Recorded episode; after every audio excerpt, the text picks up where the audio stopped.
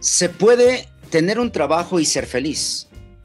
Hoy tenemos suficientes herramientas para lograr disfrutar un trabajo, no importa el entorno, el clima laboral en que te encuentres.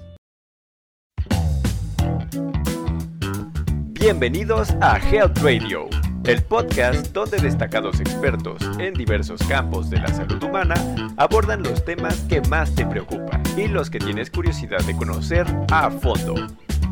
Health Radio, el podcast de la salud. ¿Qué tal? Soy el Dr. Miguel Rosas y hoy tengo el gusto de compartirte este resumen de la masterclass que tuvimos la semana pasada sobre Happiness Total. Felicidad laboral y personal total hoy puede ser posible para ti. Créeme que este programa que hemos estado desarrollando ya por un tiempo atrás va a aportar valor a tu trabajo, a tu felicidad. Abraham Lincoln decía, casi todas las personas pueden ser tan felices como lo deseen ser. Y esto me parece que es una realidad, porque la felicidad, entendimos, no es un sentimiento, no es una emoción, es una decisión. Además, no es el fin del camino, sino es el camino en sí. Y todo esto parece muy filosófico, muy interesante, pero a la vez pareciera hasta distante para algunos. Porque las estadísticas hablan, mira, la OMS habla de que después de un año de pandemia, el síndrome de burnout, el síndrome de fatiga crónica y depresión y ansiedad se han incrementado alarmantemente. Incluso la Universidad Nacional Autónoma de México, la UNAM, habla de que antes de la pandemia, el tecnoestrés afectaba solo al 10% de la población. Sin embargo, a un año después, esto se incrementó hasta un 74% según sus estimaciones. Y es cierto, el estrés, el insomnio, la ansiedad, problemas gastrointestinales, colitis, problemas cardiovasculares, hipertensión, angina de pecho, jaquecas, todo lo que es migrañas y situaciones psicosomáticas se dan cada momento y cada día más en el personal de una empresa. Aunado a el mobbing o el bullying, el acoso y todo esto, hoy podemos decir entonces, ¿realmente se puede ser feliz en un entorno laboral como este? Mira, el síndrome de la rana hervida lo revisamos muy rápidamente en la masterclass y hablábamos de un proceso de adaptación y conformismo que lleva lentamente a la muerte a los trabajadores, a los empleados, a los ejecutivos, a los directivos, cuando entonces no se toman el tiempo para analizar cómo está su nivel de felicidad. ¿Qué tan feliz eres en tu trabajo? ¿Qué tan agradable está siendo tu jornada laboral? Hoy entendemos que la felicidad es ese estado de plenitud y satisfacción al realizar tus tareas diarias. No solamente son esos momentos fugaces. El hedonismo habla de que solamente en un momento eres placentero por un factor externo, un motivador exterior. Pero cuando entendemos que la verdadera felicidad es un estado de grata satisfacción espiritual, física, emocional, en muchos sentidos y no solamente en un momento fugaz. Por eso hoy te puedo asegurar que vale la pena esforzarnos en trabajar y ser felices en nuestro trabajo.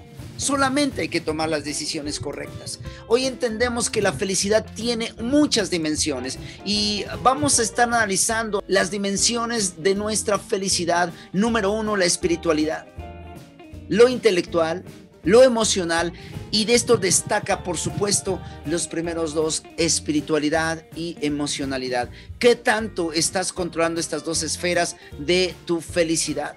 Porque puedes estar muy bien en la parte de las relaciones o en la parte física, incluso en la parte económica, pero si la parte interna o intrínseca no está fuerte, no está sana, no está fortalecida, hay muchos limitantes para lograr una felicidad total.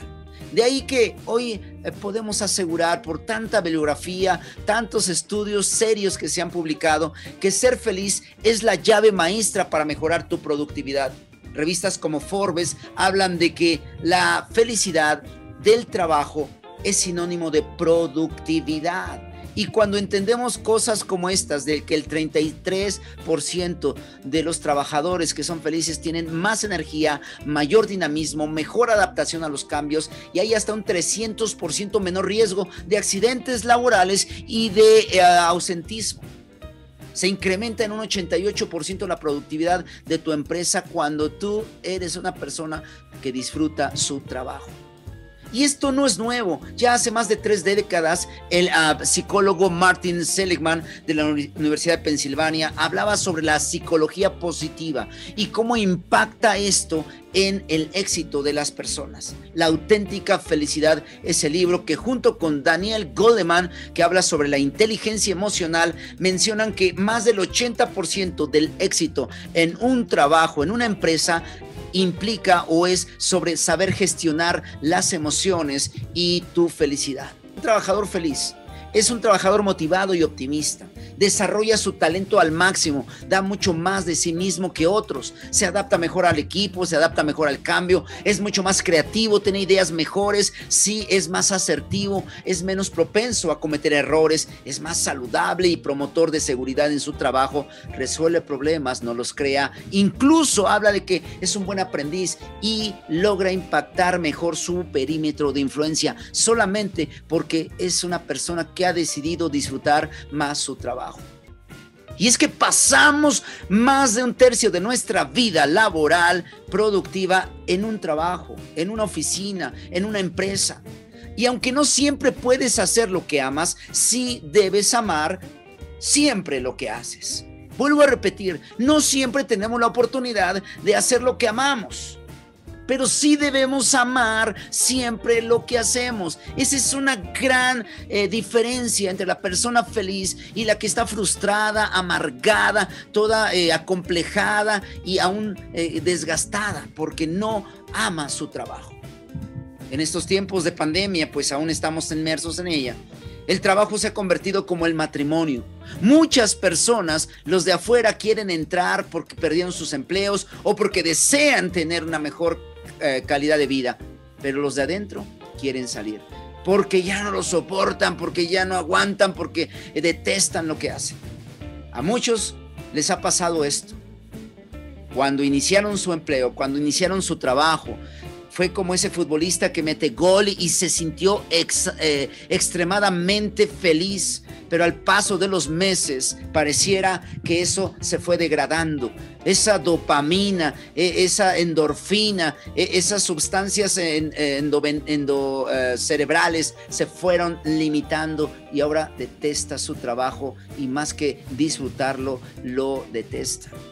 Por eso te invito a que a partir de hoy reentrenes tu cerebro para aumentar los niveles de serotonina, dopamina, oxitocina, endorfinas. Hay libros como estos, Los Hábitos del Cerebro Feliz, que te recomiendo puedas leer.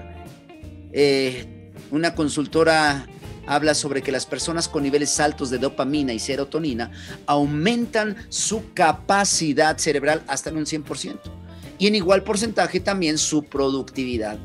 ¿Sabías que hasta un 40 o 50% de la felicidad está relacionado con estas hormonas? Por ejemplo, la dopamina.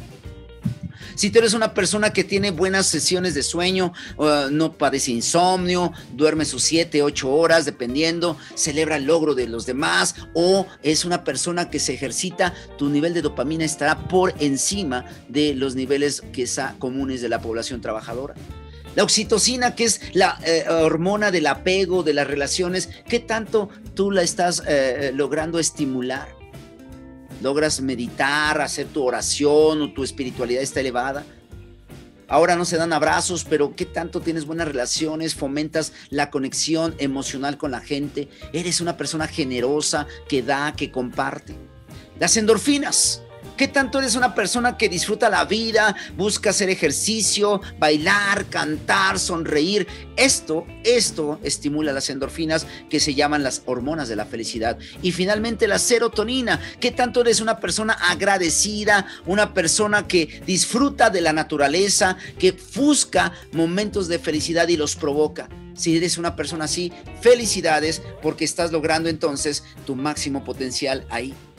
¿Qué tanto tienes metas claras? ¿Qué tanto sudas la camiseta? ¿Tienes compromiso? ¿Tienes pasión por tu trabajo? ¿Pertenencia a tu empresa? ¿Qué tanto organizas tu tiempo? Mira, esta es imposible que ahorita la podamos revisar en este resumen, pero me parece que es una herramienta poderosa para que alcances la felicidad en el trabajo.